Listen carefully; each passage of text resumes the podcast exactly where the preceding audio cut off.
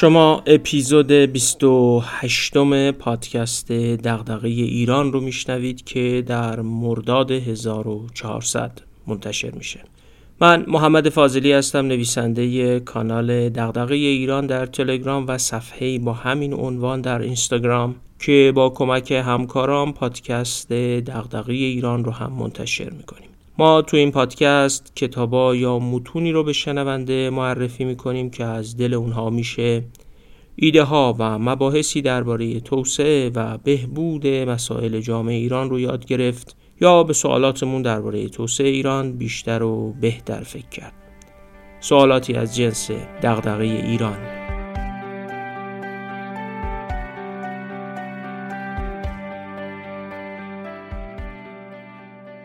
ما تو اپیزود 26 رفته بودیم سراغ کتاب توسعه که عنوان فرعیش هست مرور تلفیقی بر جایگاه ایران در شاخصهای جهانی توسعه اوجگیری بحران کرونا و مرگ بیش از 600 نفر از هموطنان عزیز ما در هر روز باعث شد یه اپیزود ویژه درباره مدیریت کرونا به عنوان یک مسئله بدخیم تولید کنیم. البته تو همین اپیزود ماهیت مسائل بدخیم رو که خیلی از مشکلات توسعه از جنس همین مسائل بدخیمه رو هم توضیح دادیم. و حالا شنونده که مخاطب دائمی پادکست ما باشه بهتر با خیلی از محتواهایی که بیان می‌کنیم ارتباط برقرار می‌کنه و مشترکن به درک بهتری از پیچیدگی به معنایی که در مسائل بدخیم مطرحه می‌رسیم تو این اپیزود اما برمیگردیم به همون کتاب توسعه و سه اپیزود پایانی فصل دوم این پادکست یعنی همین اپیزود 28 و شماره های 29 و 30 رو هم به این کتاب اختصاص میدیم و فصل دوم پادکست دغدغه ایران به این ترتیب به پایان می‌رسه. دو موضوع مهم رو قبل از شروع بحث جایگاه ایران در شاخصهای توسعه بگم و بعد شروع کنیم. موضوع اول اینه که داریم نظرات مخاطبامون رو درباره میزان علاقه به راه اندازی یه سرویس جدید تو پادکست دغدغه ایران ارزیابی و سنجش می‌کنیم. سرویس جدید آموزش مبانی جامعه شناسی. تصورمون بعد از 27 اپیزود اینه که اگه مخاطبای ما یه دوره مبانی جامعه شناسی رو همراه با محتوای اصلی پادکست که تا حالا ارائه شده بشنون برای رسیدن به اهداف علمی و اجتماعی که تو این پادکست دنبال می‌کنیم گزینه بهتری خواهد بود. البته این برای اون دسته مخاطبایی است که این تخصص جامعه شناسی رو ندارن یا دانشجو فارغ تحصیل این حوزه نبودن مخاطبایی برامون می نویسن که چگونه می‌تونیم ظرفیت تحلیل اجتماعی، سیاسی و سیاستی خودمون رو افزایش بدیم یا به توانایی بیشتری برای تحلیل سیاست عمومی برسیم.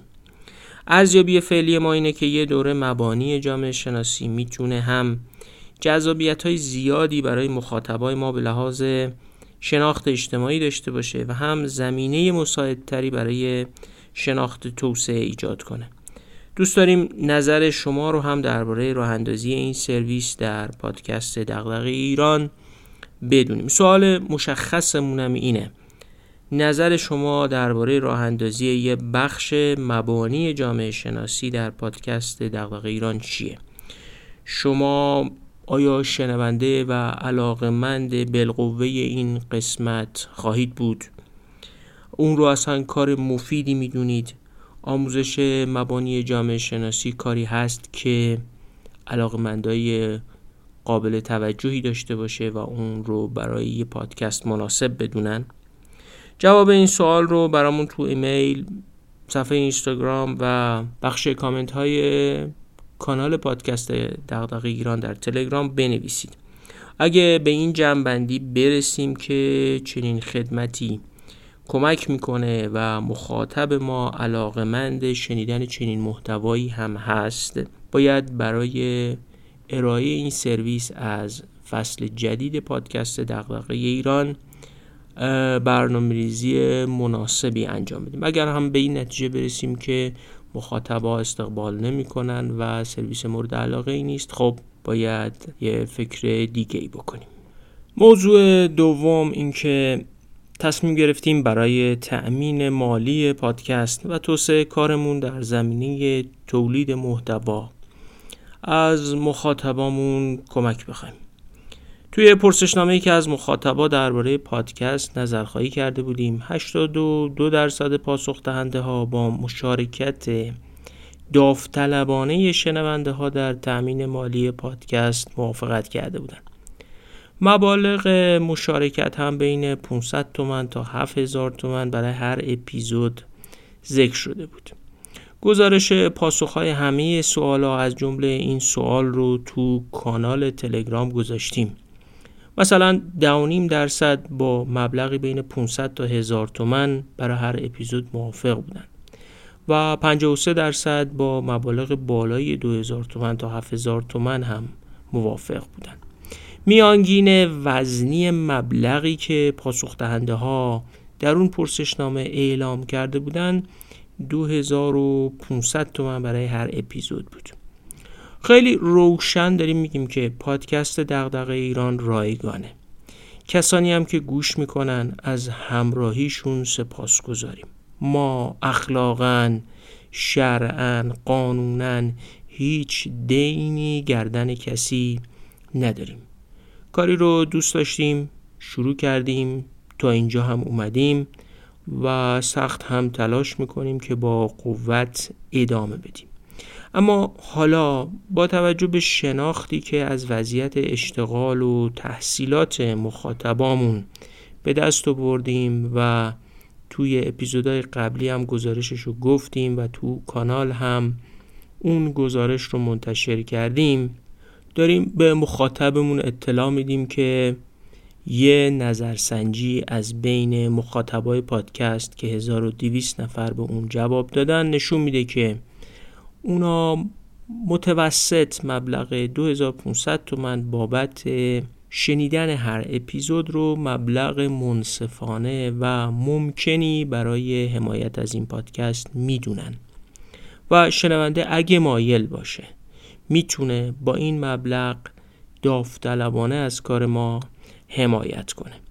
این یعنی اگه مخاطب همه اپیزودهای ما رو گوش کنه هر ماه میشه ده هزار تومن یا تو کل سال با چهل اپیزود میشه حدود یا دقیقا صد هزار تومن.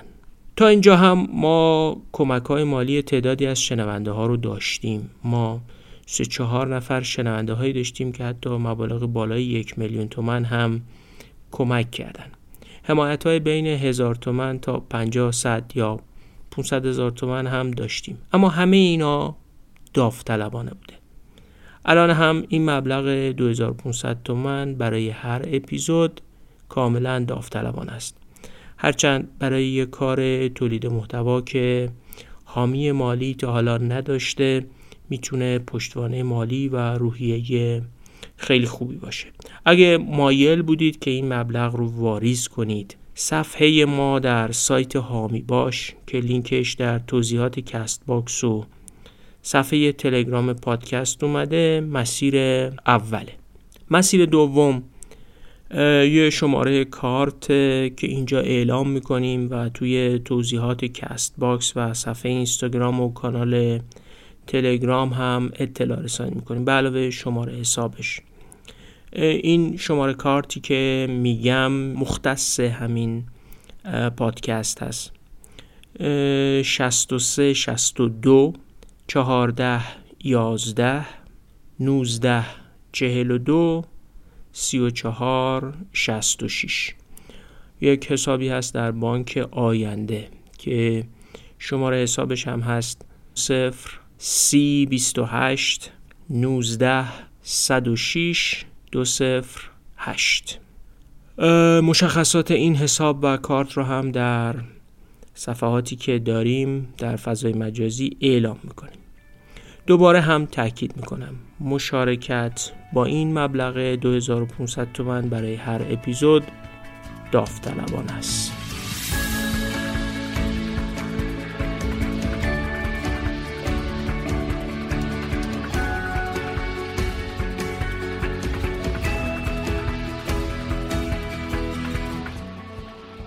تو اپیزود 26 در شرح کتاب توسعه گفتیم که وضعیت ایران در یک شاخص کلی توسعه که نویسنده های کتاب بر اساس 13 شاخص معتبر بین المللی توسعه ساختن چیه؟ اون اپیزود رو یکی دو دقیقه مرور کنیم تا زمینه بحث این اپیزودمون بیشتر فراهم بشه نمره فراشاخص توسعه ایران یعنی شاخصی که با تلفیق 13 شاخص معتبر بین المللی توسعه ساخته شده از 100 46 و نیم تو سال 2020 برآورد شده بود. نمرمون در نردبان توسعه یعنی بین ویران شهر و آرمان شهر توسعه جامون کجاست؟ شده بود 39 و یک دهم. و تو پنج سال گذشته هم ثابت مونده. تو اون اپیزود توضیح دادیم که آرمان شهر توسعه یعنی یک کشور فرضی که توی همه اون 13 شاخص توسعه بهترین عملکرد رو داره. و ویران شهر هم در همه اون 13 شاخص بدترین عملکرد رو داره و اینم یک کشور فرضیه. بین ویران شهر توسعه تا آرمان شهر توسعه هم بهش گفتن نردبان توسعه. نمرمون تو توسعه متوازن شده بود 26 و 3 دهم تو سال 2015 و 24 و 7 دهم تو سال 2020 که نشون می‌داد توسعه کشور نامتوازن تر شده. سرجم اگه نرخ رشد سالیانه این 13 شاخص رو هم نگاه کنیم تو اون اپیزود گفتیم که تو این شاخص ها پیشرفت داشتیم. پیشرفت اجتماعی، توسعه انسانی، نوآوری، سهولت کسب و کار و عملکرد محیط زیستی. اما این شاخص هم رشدشون منفی بوده. شاخص صلح، حکمرانی، بهرهوری انرژی، دولت شکننده و رقابت پذیری از بین 124 شاخصی هم که سر هم اون 13 شاخص اصلی رو تشکیل میدن وضعمون اینجوری بود که نه شاخص داریم که از میانگین جهانی بهتریم. 74 تا شاخص داریم که در وضعیت میانی و متوسطن و 41 شاخص هم داریم که وضعمون بسیار نامناسبه. در بین شاخص هایی که محققات تو این کتاب ارائه کردن یه شاخص ملموس هم بود به اسم شاخص تبدیل پول به توسعه. این یه شاخصی بود که نشون می‌داد اگه منابع مالی در اختیار هر کشور رو توان بالقوهش در نظر بگیریم و توسعه ای رو که بالفعل بهش دستیابی پیدا کرده رو لحاظ کنیم این شاخص میسنجه که چقدر اون توان بالقوه رو تونستن به توسعه بالفعل تبدیل کنن. یا گفتیم چقدر ماشین توسعه اون کشور خوب کار کرده و پولا رو هدر نداده. محاسباتی که نویسنده های کتاب انجام دادن نشون میده که این شاخص در ایران به گونه که در بین 146 کشور تو رتبه 143 قرار می‌گیریم. یعنی ما جز بدترین کشورها در تبدیل کردن منابع مالیمون به توسعه بودیم. این نکته مهمیه که آخر این اپیزود بهش برمیگردم.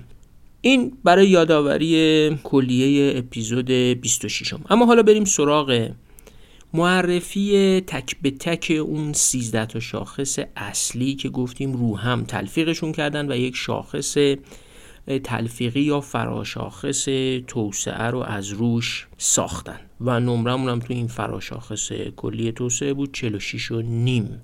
میانگین جهانی هم هست 56 یعنی نشون میده که ما از میانگین جهانی تو فراشاخص توسعه پایین تریم خب اولین شاخص اصلی از بین اون 13 شاخصی که برای محاسبه فراشاخص توسعه استفاده کردن اسمش هست شاخص های جهانی حکمرانی. انگلیسیش هست Worldwide Governance Indicators WGI این شاخص رو بانک جهانی برای بیش از 200 کشور جهان محاسبه می‌کنه. و از سال 1996 یا 1375 ما همین کار رو انجام داده. از سال 2002 هم هر سال گزارشش منتشر شده. اما حکمرانی چیه که شاخص جهانی حکمرانی اون رو میسنجه؟ حکمرانی به روایت نویسنده های کتاب شامل سه دسته فراینده دسته اول فرایندهای انتخاب دولت ها کنترل دولت ها و تغییر دولت ها دولت ها چجوری انتخاب میشن؟ چجوری کنترل میشن و چجوری تغییر می‌کنن؟ وقتی هم میگن دولت یک بار دیگه هم گفتم این معادل واژه استیت هست. یعنی کل حکومت نه فقط گاورمنت یا قوه مجریه. فرآیندهای دسته دوم. توانایی دولت ها برای اتخاذ سیاست های درسته. حالا صرف نظر از اینکه دولت ها چجوری انتخاب میشن کنترل میشن یا تغییر می‌کنن مهم اینه که چقدر قادرن سیاست های درست رو اتخاذ کنن. و دسته سوم که حکمرانی رو می‌سازه وفاداری و اعتماد شهروندا و حاکمیت به نهادهای اقتصادی و اجتماعی. این ستا روی همدیگه اون چیزی رو می‌سازه که بهش میگن حکمرانی. متخصص های بانک جهانی این سه دسته فرایند رو با بیش از 300 نماگر اندازه می‌گیرن و برای اینکه این 300 نماگر یا شاخص رو بسنجن از سی منبع داده هم استفاده می‌کنن یا سی تا بانک اطلاعات database بعد همه این داده ها رو تحت 6 تا زیر شاخص اصلی تلفیق می‌کنن. این 6 تا چی هن؟ قبلش این رو بگم که سنجش این 300 تا نماگر و اون 6 تا شاخص رو بر اساس نظر گروه های مختلف متخصص ها انجام میدن. یعنی از متخصص های امور هر کشور نظر می‌پرسن که مثلا میزان حاکمیت قانون تو این کشور چقدره. پس این شاخصا خود حاکمیت قانون یا فساد رو اندازه نمی‌گیرن بلکه نظر متخصصا درباره حاکمیت قانون یا فساد در هر کشور رو اندازه می‌گیرن. این خیلی تفاوت ظریف و مهمیه. فرض کنید تو خیابون یه پرسشگر از شما می‌پرسه آیا هوا آلوده است؟ و شما با سلیقه خودتون میگید آره خیلی آلوده است. دیگری ممکنه نظر دیگه ای داشته باشه اما واقعیت آلودگی رو باید از ابزارهای سنجش آلودگی هوا پرسید. پس بین واقعیت آلودگی و نظر مردم درباره آلودگی می‌تونه تفاوت وجود داشته باشه. البته تو جهان واقعی مسائلی هست که نظر مردم درباره واقعیت می‌تونه به واقعیت خیلی هم نزدیک باشه. و مسائلی هم هست که نظر مردم درباره واقعیت می‌تونه در تعیین خود واقعیت هم تعیین کننده باشه. فرض کنید اکثریت مردم فکر کنن که خیابونا شبان ناامنه. پس شب دیگه نمیرن تو خیابون. حتی اگه پلیس با بررسی تعداد وقوع موارد ناامنی مثل سرقت یا ضرب و جرح مدعی بشه که خیابون خیلی هم امنه ولی چون مردم ذهنا فکر می‌کنن که ناامنی وجود داره پاشونو تو خیابون شبا نمی‌ذارن. نظر مردم خودش یه واقعیته که روی واقعیت های دیگه تأثیر می‌ذاره. همین مسئله در مورد فساد هم هست. ممکنه فساد در واقعیت کم یا خیلی زیاد باشه اما مردم برعکسش فکر کنند یا ممکنه مردم هم نظری هم راستا با واقعیت داشته باشن. این رو برای ملاحظات روش شناختی خیلی مهمه که بدونیم یک واقعیت یا یک شاخص به وسیله ابزار سنجشش اندازه گیری شده یا به واسطه نظر مردم درباره اون واقعیت اندازه گیری شده. و وقتی نظر متخصصا درباره واقعیت رو لحاظ می‌کنن خب اعتبارش بیشتر میشه. یعنی اگه امروز از یه فرد عادی غیر فعال اقتصادی بپرسیم که نظرت درباره محیط کسب و کار ایران چیه یه سطحی از اعتبار داره و اگه از یه فعال اقتصادی یه تحلیلگر اقتصادی یک کنشگر بازارهای مالی و اقتصادی و سرمایه گذاری بپرسیم سطح دیگری از اعتبار داره. کاری که متخصصای بانک جهانی می‌کنن اینه که از متخصصای هر کشور می‌پرسن که نظرشون درباره این شاخص هایی که میگیم چیه و بعد اینها رو تلفیق می‌کنن از سی منبع اطلاعاتی و درباره هر کشوری شش شاخص حکمرانی ارائه می‌کنن. این شاخص هایی که بانک جهانی اندازه می‌گیره شامل ایناست. یک حق اظهار نظر و پاسخگویی. یعنی می‌پرسن که تو اون کشور یا اندازه می‌گیرن که تو اون کشور میزان حق شهروندا برای انتخاب دولت آزادی بیان آزادی اجتماعات و آزادی رسانه ها چقدر رعایت میشه. دومین شاخصشون هست ثبات سیاسی و نبود خشونت و تروریسم. این زیرشاخصیه که بیثباتی سیاسی و خشونت سیاسی و تروریسم و تو هر کشور اندازه می‌گیره. سومین شاخص هست اثرگذاری دولت. اثر بخشی دولت هم ترجمه شده. این شاخص درک متخصص است از مقدار کیفیت خدمات عمومی خدمات شهری استقلال نیروهای سیاسی کیفیت شکلگیری و اجرای سیاست های دولت و اعتبار تعهدات دولت در هر کشور. یعنی که چقدر میشه به تعهدات دولت اون کشور اعتماد کرد. شاخصیه که اندازه می‌گیره دولت چقدر درست تصمیم می‌گیره چقدر تصمیماتش رو درست و اثر بخش اجرا می‌کنه و چقدر میشه رو تعهداتی که دولت میده حساب کرد و بهش اعتماد داشت. شاخص چهارم اسمش هست کیفیت مقررات. این شاخص نشون میده که کیفیت قاعده گذاری و مقرراتی که دولت برای بخش خصوصی وضع می‌کنه چقدره. شاخص پنجم رو بهش میگن حاکمیت قانون. این شاخص نشون میده که افراد و بلخص گروه های سیاسی جامعه چقدر می‌تونن به قوانین جامعه به کیفیت اجرای قراردادها به حقوق مالکیت به پلیس به دادگاه ها و خلاصه به حاکم بودن قانون بر اداره اون جامعه اعتماد داشته باشند و بالاخره آخرین شاخص از مجموعه شاخص های جهانی حکمرانی هست کنترل فساد. و طبیعی که نشون میده چقدر تو هر کشوری از قدرت سیاسی برای منفعت شخصی سوء استفاده میشه یا چقدر دولت ها قادرن این کار نادرست رو کنترل کنن. پس ما شش تا شاخص جهانی حکمرانی داریم که بانک جهانی میسنجه. حق اظهار و نظر و پاسخگویی ثبات سیاسی و نبود خشونت و تروریسم اثرگذاری دولت کیفیت مقررات حاکمیت قانون و کنترل فساد. معنی این ششتا زیر شاخص اینه که به کشوری میشه گفت دارای حکمرانی خوب که مردمش حق اظهار نظر و پاسخگو کردن مقامات سیاسی رو دارن. اونا رو خودشون انتخاب می‌کنن. خشونت و تروریسم توش نیست. یا بسیار کمه. دولتش اثرگذاره و قادر سیاست های درست وضع کنه و اجرا کنه. کیفیت مقرراتی که دولت برای بخش خصوصی می‌ذاره خوبه و باعث رشد پایدار بخش خصوصی میشه. حاکمیت قانون بر شعون مختلف اون کشور برقراره و فساد هم توش کنترل شده است.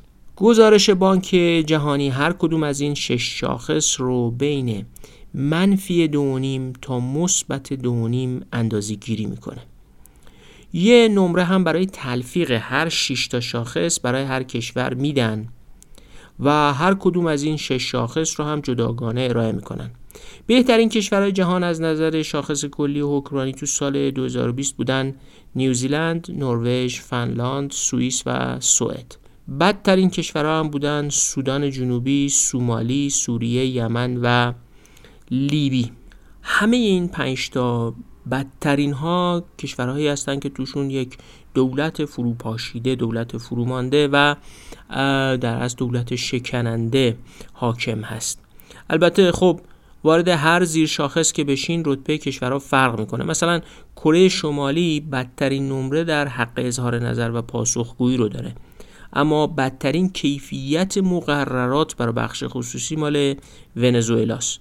یا بهترین اثر بخشی دولت مال سنگاپوره در حالی که بهترین نمره کل حکمرانی مال نیوزیلنده حالا بریم ببینیم وضعیت ایران تو این شاخص کلی حکمرانی چجوریه اولا کلیه 6 تا زیر شاخص حکمرانی ایران در ناحیه منفیه. یعنی گفتیم بین منفی دونیم تا دونیم که اون وسطش صفره ما تو ناحیه منفی قرار داریم. یعنی بین منفی دونیم تا صفر. بهترین وضعیت مال شاخص اثر بخشی دولتی که منفی 55 صدومه بعد شاخص حاکمیت قانونه که میشه منفی 75 صدم بعد شاخص کنترل فساده که میشه منفی یک ممیز 5 صدم شاخص حکمرانی به طور کلی منفی یک ممیز 14 است. شاخص اظهار نظر و پاسخگویی منفی یک ممیز 37 صدمه. شاخص کیفیت مقرراتی که دولت برای بخش خصوصی وضع می‌کنه منفی یک ممیز 42 و شاخص ثبات سیاسی و نبود خشونت و تروریسم منفی یک ممیز هفت همه. پس ما بین منفی 55 صدم تا منفی یک ممیز هفته هم که شاخص کلی حکمرانی هم منفی یک ممیز 14 است در نوسانیم چند تا نکته تو این ارزیابی شاخص ایران شاخص جهانی حکمرانی وجود داره. اولا عملکرد در همه زیر شاخص ها از میانگین جهانی کمتره میانگین جهانی صفره و این تو ناحیه منفی قرار داریم. دوم رتبه شاخص کل ایران در بین 202 کشور 181 اما مهمترین نکته که حتی از این جایگاه 181 هم مهمتره اینه که روند نمره شاخص و حکمرانی ایران از سال 1996 همون 1375 خودمون تا به امروز کاهشی بوده. سال 1996 25 سال قبل نمره ما بوده منفی 78 صدم که امروز در سال بر اساس شاخص سال 2019 رسیده به منفی یک ممیز 14 نویسنده های کتاب اومدن و وضعیت زیر شاخص های ایران رو با اقتصادهای نوظهور دنیا مقایسه کردن. می‌دونین که به این پنج اقتصاد برزیل، روسیه، هند، چین و آفریقای جنوبی که خیلی اختصاری بهشون میگن بریکس B برزیل R راشیا روسیه I ایندیا هند C چاینا و ساوت افریقا آفریقای جنوبی. اینا رو این کشورهای بریکس رو اومدن با ایران مقایسه کردن. اولا مشخص شده که فاصله ایران تا میانگین اقتصادهای نوظهور بسیار زیاده. در سال 2019 فقط زیر شاخص حق اظهار نظر و پاسخگویی ایران از همین شاخص تو چین بهتر بوده. زیر شاخص اثر بخشی دولت از همه اقتصادهای نوظهور بدتر بوده نویسنده ها وضعیت شاخص های جهانی و حکمرانی ایران رو با کشورهای نفتی یعنی عراق، عربستان، کویت، امارات، اکوادور قطر، آنگولا، نیجریه، لیبی و الجزایر هم مقایسه کردن و جنبندیشون اینه. ایران در مقایسه با میانگین کشورهای نفتی وضع مناسبی در شاخصهای جهانی حکمرانی نداره. اگه خواستید بعدا ببینید صفحه 108 کتاب می‌تونید ملاحظه کنید. فاصله شاخص حکمرانی ایران با کشورهای نفتی در طول زمان بیشتر هم شده. گفتم که نشون دادن که از سال 1996 به بعد شاخص اوکراینی ما کیفیتش رو به نزول بوده. سومیش اینه که کشورهای امارات و قطر در سال 2019 تو ناحیه بالای صفر قرار گرفتن. یعنی کیفیت اوکراینیشون رفته تو ناحیه مثبت. و در شاخص حق اظهار و نظر و پاسخگویی هم وضعیت ایران از لیبی و عربستان بهتره. زیر شاخص اثر بخشی دولت در ایران هم فقط از کشورهای آنگولا، لیبی، نیجریه و عراق بهتره. خلاصه جنبندیشون رو یعنی جنبندی نویسنده های کتاب رو می‌تونید تو صفحه 109 ببینید. اینجوری نوشتن. وضعیت ایران در شاخص جهانی حکمرانی بسیار نامناسب است.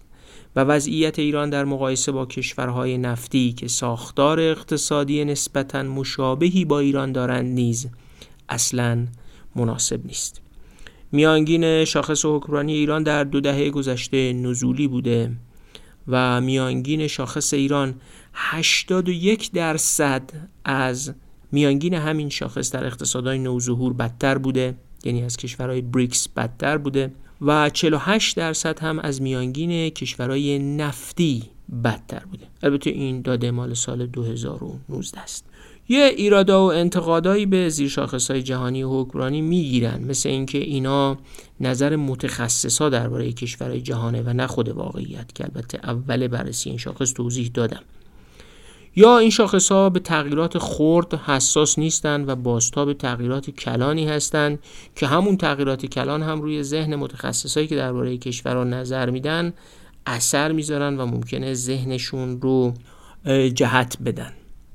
بعضی ها میگن منابع داده ای که برای سنجش این شاخص ها استفاده میشن شفافیت زیادی ندارن و داده هاشون مخدوشه. یا زیر شاخص ها به لحاظ نظری تعریف دقیق نشدن. این انتقادا وارد میشه اما از طرف دیگه این واقعیت هم هست که همبستگی زیادی بین عملکرد اقتصادی و توسعه کشورها و این شاخص ها وجود داره.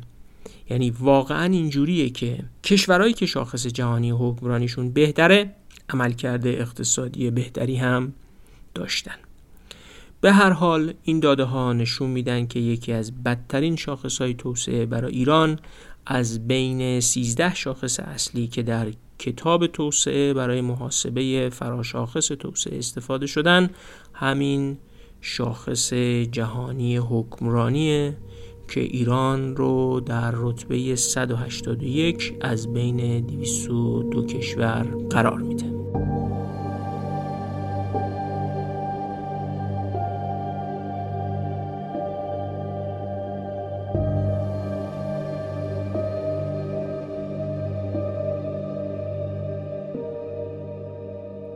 شاخص دوم از بین 13 شاخصی که نویسندگان کتاب توسعه برای تهیه فراشاخص توسعه و ارزیابی جایگاه ایران در بین های توسعه استفاده کردن شاخص انجام کسب و کاره. این شاخص زیل یه پروژه به نام پروژه انجام کسب و کار Doing Business Project محاسبه میشه. این پروژه رو در سال 2002 شروع کردن و سال 2003 هم گزارشش منتشر میشه. شاخص سال 2020 رو برای 190 کشور محاسبه و منتشر کردن. تو این پروژه دوازده زیر شاخص رو بررسی می‌کنن که خود این زیر شاخص ها شامل 41 نماگر میشه. بنیان ایده ای که پروژه انجام کسب و کار یا دوینگ بیزینس برش بنا شده اینه که قوانین شفاف یعنی قوانینی که داد و ستد داوطلبانه بین کنشگرای اقتصادی رو تسهیل می‌کنه قوانینی که حقوق مالکیت قوی ایجاد می‌کنن قوانینی که اختلافات تجاری رو حل فصل می‌کنن و از شرکای قراردادها حمایت می‌کنن می‌تونن به توسعه کمک کنن. به شرطی که این قوانین شفاف و قابل دسترس برای همه بشن و همه شهروندا بتونن به یکسان از اونا استفاده کنن. با یه همچین پیشورزی شاخص انجام کسب و کار خودش از دوازده تا زیر شاخص دیگه تشکیل میشه که معرفی می‌کنم. یک شاخص آغاز کسب و کار. شما برای شروع یک کسب و کار به سرمایه زمان و طی کردن مراحل اداری احتیاج دارین. تو بعضی کشورها با یه هزینه کم حداقل سرمایه. و در زمان کوتاهی می‌تونید همه مراحل تشکیل یه شرکت یا کسب و کار رو طی کنید. گاهی اوقات یکی دو روز بیشتر طول نمی‌کشه. تو بعضی کشورها هم همین کارا رو باید تا 200 روز یا حتی بیشتر منتظر بمونین و با هزار جور رفت و آمد به دستگاه اداری انجام بدین. شاخص آغاز و کسب و کار میسنجه که شروع کردن یک کسب و کار توی کشور چقدر ساده است. یا دشواره. شاخص دوم شاخص استخدام نیرو انسانیه. این شاخص انعطاف مقررات استخدام رو بررسی می‌کنه. هر قدر شرایط سختتر و انعطاف ناپذیرتر باشه خب سرمایه گذارا محافظ کارتر میشن و سرمایه گذاری کمتری انجام میدن. شاخص سوم اسمش هست امور مربوط به مجوز ساخت. این شاخص اینو میسنجه که چقدر طول می‌کشه یه مجوز برای ساخت کارگاه انبار یا ساختمون صادر بشه. نظام اداری چقدر زمان از سرمایه گذار می‌گیره؟ تا این مجوزا رو بهش بده. شاخص چهارم دسترسی به برقه دسترسی به انرژی و عمدتا برق برای راه اندازی هر کسب و کاری ضروریه. حالا اینکه چقدر طول می‌کشه و چقدر هزینه می‌بره تا یک سرمایه گذار به انشعاب برق و انرژی کافی برای راه اندازی کسب و کارش دسترسی پیدا کنه شاخصی از کیفیت محیطیه که توش میشه کسب و کار انجام داد. شاخص بعدی شاخص پنجم ثبت مالکیته. یعنی مدت زمان هزینه انتقال مالکیت و کیفیت نظام اداری که برای ثبت مالکیت کار می‌کنه. شاخص ششم شاخص دریافت وامه این یه شاخصیه برای سنجش کیفیت زمان و هزینه ای که لازمه تا به وام دسترسی پیدا کنید برای تأمین مالی یک کسب و کاری که می‌خواد شروع بشه. خب طبیعیه که قوانین بانکی و مقررات مربوط به وسیقه ها و همه اینها توی این شاخص لحاظ میشه. شاخص هفتم حمایت از سرمایه‌گذاران خورده یعنی حقوق سهامدارای خرد تو نقل و انتقالات و حکمرانی شرکتی میاد تو این شاخص ارزیابی میشه.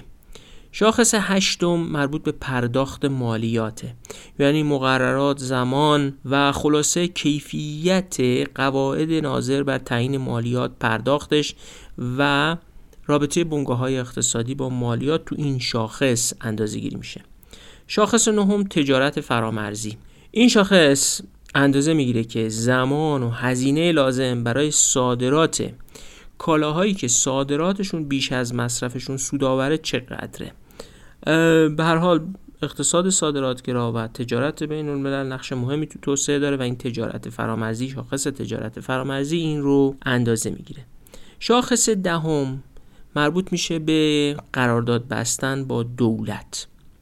مدت زمان هزینه و کیفیت مقرراتی که ناظر بر قرارداد بستن با دولت و بخش عمومیه یا مقررات مربوط به شرکت کردن تو مناقصات و مزایده های دولتی برای واگذاری پروژه ها اینجا سنجیده میشه. طبیعیه که اینکه توشون فساد هست نیست اینها هم لحاظ میشه. یازده شاخص اجرای قرارداد هاست هر قراردادی ممکنه به اختلاف بخوره و طرفین مجبور بشن به دادگاه برای رفع اختلاف مراجعه بکنن. اصلا رفع مرافعات و مناقشاتی که بین طرفین قراردادها وجود یکی از کارکرت های اصلی دولت هاست که به ساختار قضاییشون هم بسیار مرتبطه. فرایند قضایی چقدر طول می‌کشه هزینه رسیدگی چقدره و کیفیت اعمال مقررات و حاکمیت قانون بر این فرایند اجرای قراردادها چگونه است؟ برخی اختلافا سالها طول می‌کشن و تو این فاصله فعالای اقتصادی بسیار متضرر میشن. هر قد این فرایند با کیفیت تر انجام بشه زمان کمتری ببره هزینش کمتر باشه و حاکمیت قانون تو این رسیدگی زیادتر باشه کیفیت و اندازه این شاخص بالاتر میره. شاخص آخر مربوط به ورشکستگی و پرداخت بدهیه. به هر حال ریسک ورشکستگی و بدهکار شدن در فعالیت های اقتصادی وجود داره و کشورها قواعدی دارند برای مدیریت کردن ورشکستگی. حالا اینکه قدرت و شفافیت قانون برای ارزیابی ورشکستگی چقدره و این قوانین چقدر زمان هزینه تحمیل می‌کنن و نتیجه نهایی و ترمیم بهبود و ورشکستگی چگونه صورت می‌گیره؟ اینا آخرین زیر شاخصی است که زیل شاخص کلی انجام کسب و کار ارزیابی میشه. این دوازده تا شاخص رو هم یه شاخصی می‌سازن به نام شاخص سهولت کسب و کار. این شاخص هم مثل شاخص جهانی حکمرانی بر اساس نظر متخصصا سنجیده میشه و تو سال 2019 برای اینکه این شاخص رو اندازه بگیرن نظر بیش از 149 هزار وکیل، قاضی، حسابدار، مهندس، معمار، کارمند بخش عمومی و صاحبای کسب و کار رو درباره وضعیت این دوازده تا شاخص تو کشوراشون پرسیدن. گفتم خیلی فرق می‌کنه که شما نظر متخصصا درباره یک واقعیت رو بپرسین یا نظر عموم رو. نظر یه پزشک رو درباره بیماری کرونا بپرسین یا نظر یه عابر پیاده که داره تو خیابون راه میره و تخصصی در پزشکی نداره. خب مؤسسه ای که این شاخص سهولت کسب و کار رو ارزیابی می‌کنه نظر متخصص های جهان رو مبنا قرار میده و اونم تو مقیاس 149 هزار نفر. خب این شاخص رو در سال 2019 برای 190 کشور محاسبه کردن. البته برای محاسبه این شاخص بررسی حقوقی کشورها رو هم انجام میدن. یعنی از نظر حقوق داخلی و مقررات و قواعد اداریشون رو هم لحاظ می‌کنن چون این قواعد مقررات هست که روی کسب و کار و سهولتش یا دشواریش بسیار اثر می‌گذاره. داده های این پروژه رو بر اساس فضای کسب و کار بزرگترین شهر تجاری هر کشور جمع می‌کنن. مگه کشورهایی که بیش از 100 میلیون نفر جمعیت داشته باشن که او وقت دو شهر تجاری بزرگ رو در نظر می‌گیرن؟ بنابراین میشه دونست که درباره ایران فضای کسب و کار در شهر تهران رو مد نظر قرار دادن. پنج کشوری که سرجم در هر دوازده تا شاخص تو سال 2020 بهترین محیط کسب و کار رو داشتن و معناش اینه که کسب و کار توشون بیشترین سهولت رو داره. ایناست نیوزیلند، سنگاپور، هنگ کنگ، دانمارک و کره جنوبی. البته خب شاخص به شاخص وضع فرق می‌کنه. مثلا در زیر شاخص ثبت مالکیت قطر کشور اوله.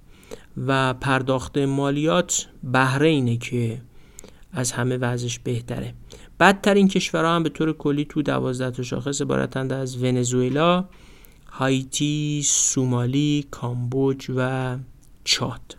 ایران در سال 2020 از 100 یعنی نمره این شاخص شاخص سهولت کسب و کار گرفته 58 و نیم و در بین 190 کشور تو رتبه 127 وایساده ولی خب این نمره مربوط به 12 زیر شاخص با همه و نمره هر زیر شاخص فرق می‌کنه.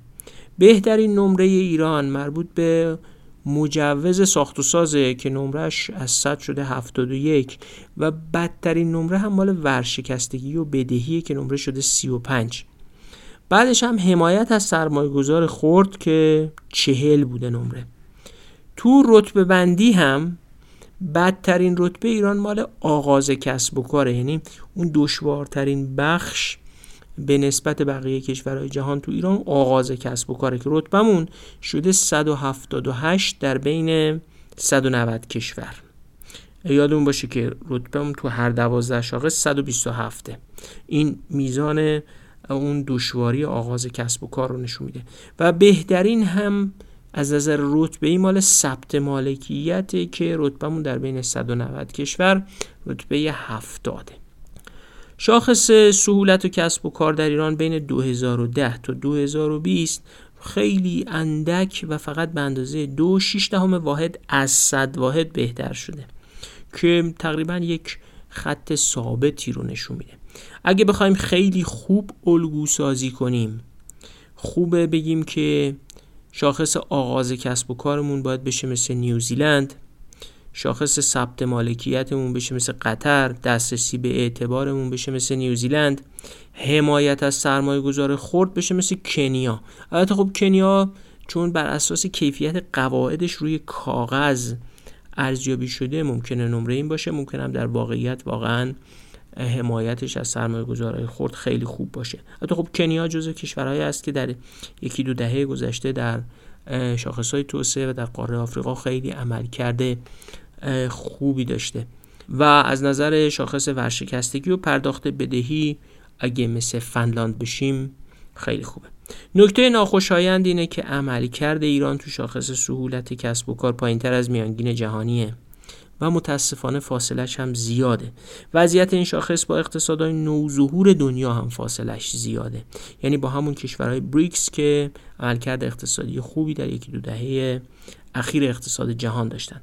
وقتی هم شاخص سهولت کسب و کار رو با کشورهای نفتی مقایسه می‌کنیم نتیجه ای که نویسنده های کتاب می‌گیرن اینه که فاصله با کشورهای مثل امارات و قطر خیلی زیاده.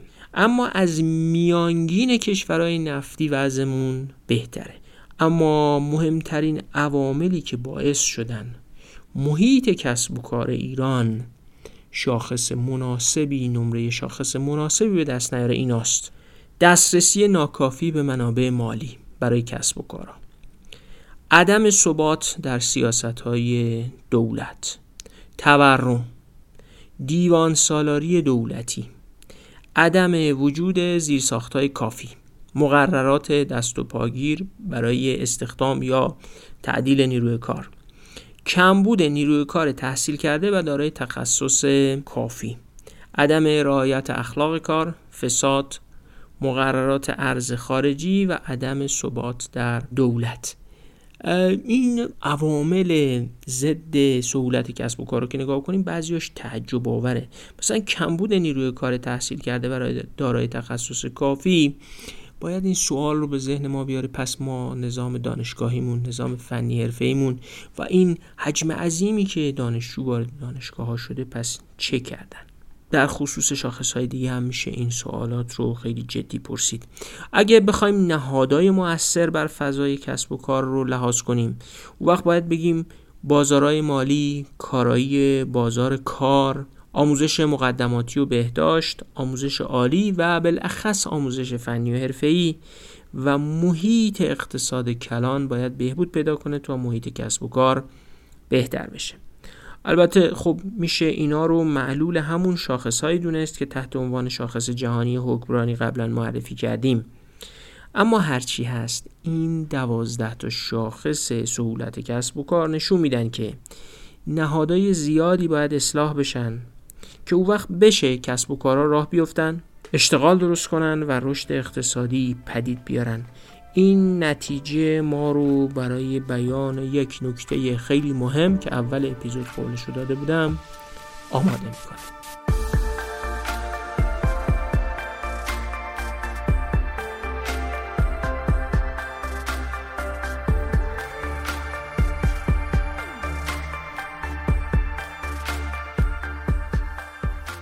خب اگه بخوایم این اپیزود رو جنبندی کنیم این واقعیت که شاخصای کیفیت حکمرانی خیلی پایینه و از میانگین جهانی هم پایین یا این واقعیت که شاخصای اندازگیری کیفیت فضای کسب و کار نسبت به اقتصادای نوظهور دنیا که عملکردهای خوبی در توسعه اقتصادی داشتن نشون میده که ما وضعیت به طرز فاحشی نامناسبتری داریم خیلی آشکاره. ما بیشتر مایلیم توجه شنونده رو به یه نکته خیلی مهم جلب کنیم. بذارید من فقط فهرست زیر شاخصای اون دو تا شاخص یعنی شاخص جهانی حکمرانی و شاخص انجام کسب و کار رو پشت سر هم فهرست کنم و بعد یه تحلیل. کلا در این اپیزود درباره 18 تا زیر شاخص حرف زدیم. یک حق اظهار نظر و پاسخگویی. دو ثبات سیاسی و نبود خشونت و تروریسم. سه اثرگذاری دولت. چهار کیفیت مقررات. پنج حاکمیت قانون. شش کنترل فساد. هفت شاخص آغاز کسب و کار. هشت شاخص استخدام نیرو. نه امور مربوط به مجوز ساخت. ده دسترسی به برق. یازده ثبت مالکیت. دوازده دریافت وام سیزده حمایت از سرمایه گذاران خرد چهارده پرداخت مالیات 15 تجارت فرامرزی 16 قرارداد بستن با دولت 17 اجرای قراردادها 18 ورشکستگی و پرداخت بدهی. خوب که دقت بکنیم. می‌بینیم که این شاخص ها به طرز قاطعی درباره ساز نه ساخت و ساز. هیچ کدوم از این شاخص ها نمیسنجند که دولت چقدر جاده می‌سازه صد می‌سازه یا نیروگاه ساخته. حتی میزان ساخت و ساز توسط بخش خصوصی رو هم نمیسنجن. معنای آشکار این شاخص اینه که اون چیزی که زمین ساز توسعه است میزان ساخت و ساز توی یک کشور بلخص توسط دولت نیست. اینکه دولت ها دائم نشون بدن که دست مقامات روبان و قیچی هست و با قیچی ها روبان ها رو می‌برن و یه جاده کارخونه یا سازه جدید رو افتتاح می‌کنن توسعه رو نشون نمیده. در اصل متغیرهایی هستند که اگه اونا وضعیت مناسبی داشته باشن یعنی اگه مثلا کیفیت مقررات گذاری برای بخش خصوصی مناسب باشه یا قرارداد بستن با دولت وضعیت با کیفیتی داشته باشه و آغاز کسب و کار راحت باشه سرمایه بخش خصوصی و مردم راهی فعالیت میشه که در یه محیط با ثبات اقتصاد کلان توسعه ایجاد می‌کنه که افزایش ساخت و سازها هم بخشی از همین توسعه است. نکته مهم اینه که وقتی این ساز و کارها درست باشن ساخت و سازهای درستی هم انجام میشه. ساخت و سازهایی که توشون فساد نیست کیفیت ساخت و ساز خوبه نیازی رو برآورده می‌کنن و با بهرهوری بالا از اون ساخت و سازها استفاده میشه. این شاخص ها میگن امور نرم افزاری یا اون چیزی که ما بهش میگیم سازوکاری یا مکانیسم ها یعنی بخش حقوقی شیوه انجام شدن کارا فرایند حکمرانی و اون نرم افزاری که برای کشور حاکمه خیلی بیش از این که چقدر جاده و نیروگاه و صد ساخته میشه اهمیت داره. میشه با بسیج منابع با فروش نفت و استفاده افراطی از منابع طبیعی پول به دست آورد و جاده ساخت و ریل کشید و نیروگاه ساخت و البته با همه اینا تا یه حدی کیفیت خدمات به مردم و کیفیت زندگی رو بالا برد. اما اینجور رشدا پایدار نیست. اون چیزی که نظام انگیزه های مردم رو تحت تاثیر قرار میده. امید میآفرینه انگیزه نوآوری خلاقیت و سرمایه گذاری و توسعه ایجاد می‌کنه. ساخت و ساز اونم توسط دولت ها نیست. ساز و کار حکمرانیه که اهمیت داره. ساز و کار که درست بشه اون وقت بسیج منابع و سرمایه گذاری برای توسعه ساخت و سازا توسط خود مردم بخش خصوصی و در صورت لزوم توسط دولت ها صورت می‌گیره و با یه اقلانیت منسجمی راهش رو به سمت توسعه پیدا می‌کنه. مرور دو شاخص عمده بین المللی معتبر در زمینه توسعه یعنی شاخص جهانی حکمرانی و شاخص انجام کسب و کار یا سهولت کسب و کار راهیه که هم به لحاظ نظری بدونیم باید بر چه عناصری از توسعه تاکید کنیم و حتی ما مردم چه مطالبه ای از دولت ها داشته باشیم. مطالبه ساختن جاده های بیشتر نیروگاه های بیشتر یا صدای بیشتر یا ساخت و سازای بیشتر یا نه اصلاح سازوکارهای توسعه. و از طریق اصلاحشون رسیدن به سطح بالاتری از توسعه رو ممکن کنیم. و هم ما باید بدونیم که بدون سازوکارهای مناسب انبوه ساخت و سازا مثل پالایشگاه و نیروگاه و جاده و ریل اونم توسط دولت ها با بسیج منابعی که ناشی از فروش نفت و منابع طبیعی توسعه پایدار خلق نمی‌کنه. یادتونه تو همین اپیزود گفتیم که بر اساس محاسبات نویسنده های کتاب توسعه ایران در بین 146 کشور در رتبه 143 از نظر تبدیل پول به توسعه قرار گرفته و یکی از بدترین عملکردهای جهان در زمینه تبدیل منابع مالیش به توسعه بالفعل رو داشته. حالا میشه اون محاسبه رو با منطق منسجمتری درک کنیم. پولایی که در چند دهه گذشته یا به مصرف کالاهای مصرفی رسیدن یا توسط دولت ها تو قالبای مختلف به زیر ساخت تبدیل شدن اگرچه واقعا سطح زندگی امروز رو برای بخش زیادی از جامعه ایران فراهم کردن مثل دسترسی به آب، برق، جاده بهداشت و آموزش که البته همین خدمات هم توزیع نامتوازنی در کشور داره اما مهمتر اینه که در شرایط وجود سازوکارهای نامناسب یا همون نرم افزار نامناسب توسعه نمی‌شد این منابع به شکل پایداری به توسعه تبدیل بشن و اگه قراره اون شاخص تبدیل پول به توسعه کشور بهبود پیدا کنه باید این ساز و کارها رو اصلاح کرد. من تو کتاب ایران بر لبه تیغ این رو دو جور اسم براش گذاشتم توسعه ساخت و سازی و توسعه سازوکاری سازوکارها که اصلاح بشن ساخت و سازها هم بهبود پیدا می‌کنن.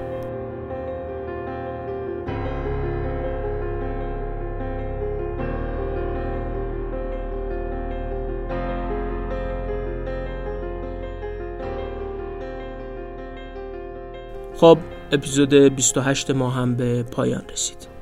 فقط قبل از پایان یه نکته رو بگم. اون دسته شنونده هایی رو که در اینستاگرام و تلگرام حضور دارن. صمیمانه دعوت می‌کنیم به اینکه در صفحه اینستاگرام و کانال تلگرام پادکست ما عضو بشن.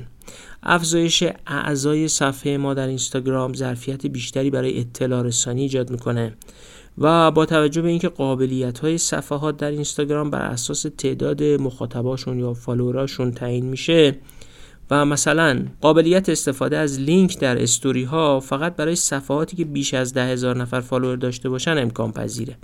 بنابراین واقعا اگه برای شما امکان پذیره عضویت شما در صفحه اینستاگرام پادکست خودش کمک به توسعه قابلیت های ما برای افزایش تأثیر گذاریه به همین ترتیب افزایش اعضای کانال پادکست در تلگرام هم همین مزایا رو برای اطلاع رسانی و اثرگذاری بیشتر داره. شناسه صفحه اینستاگرام و کانال تلگرام هم دیران کسته البته با جستجوی واژه دغدغه ایران هم میشه بهشون رسید.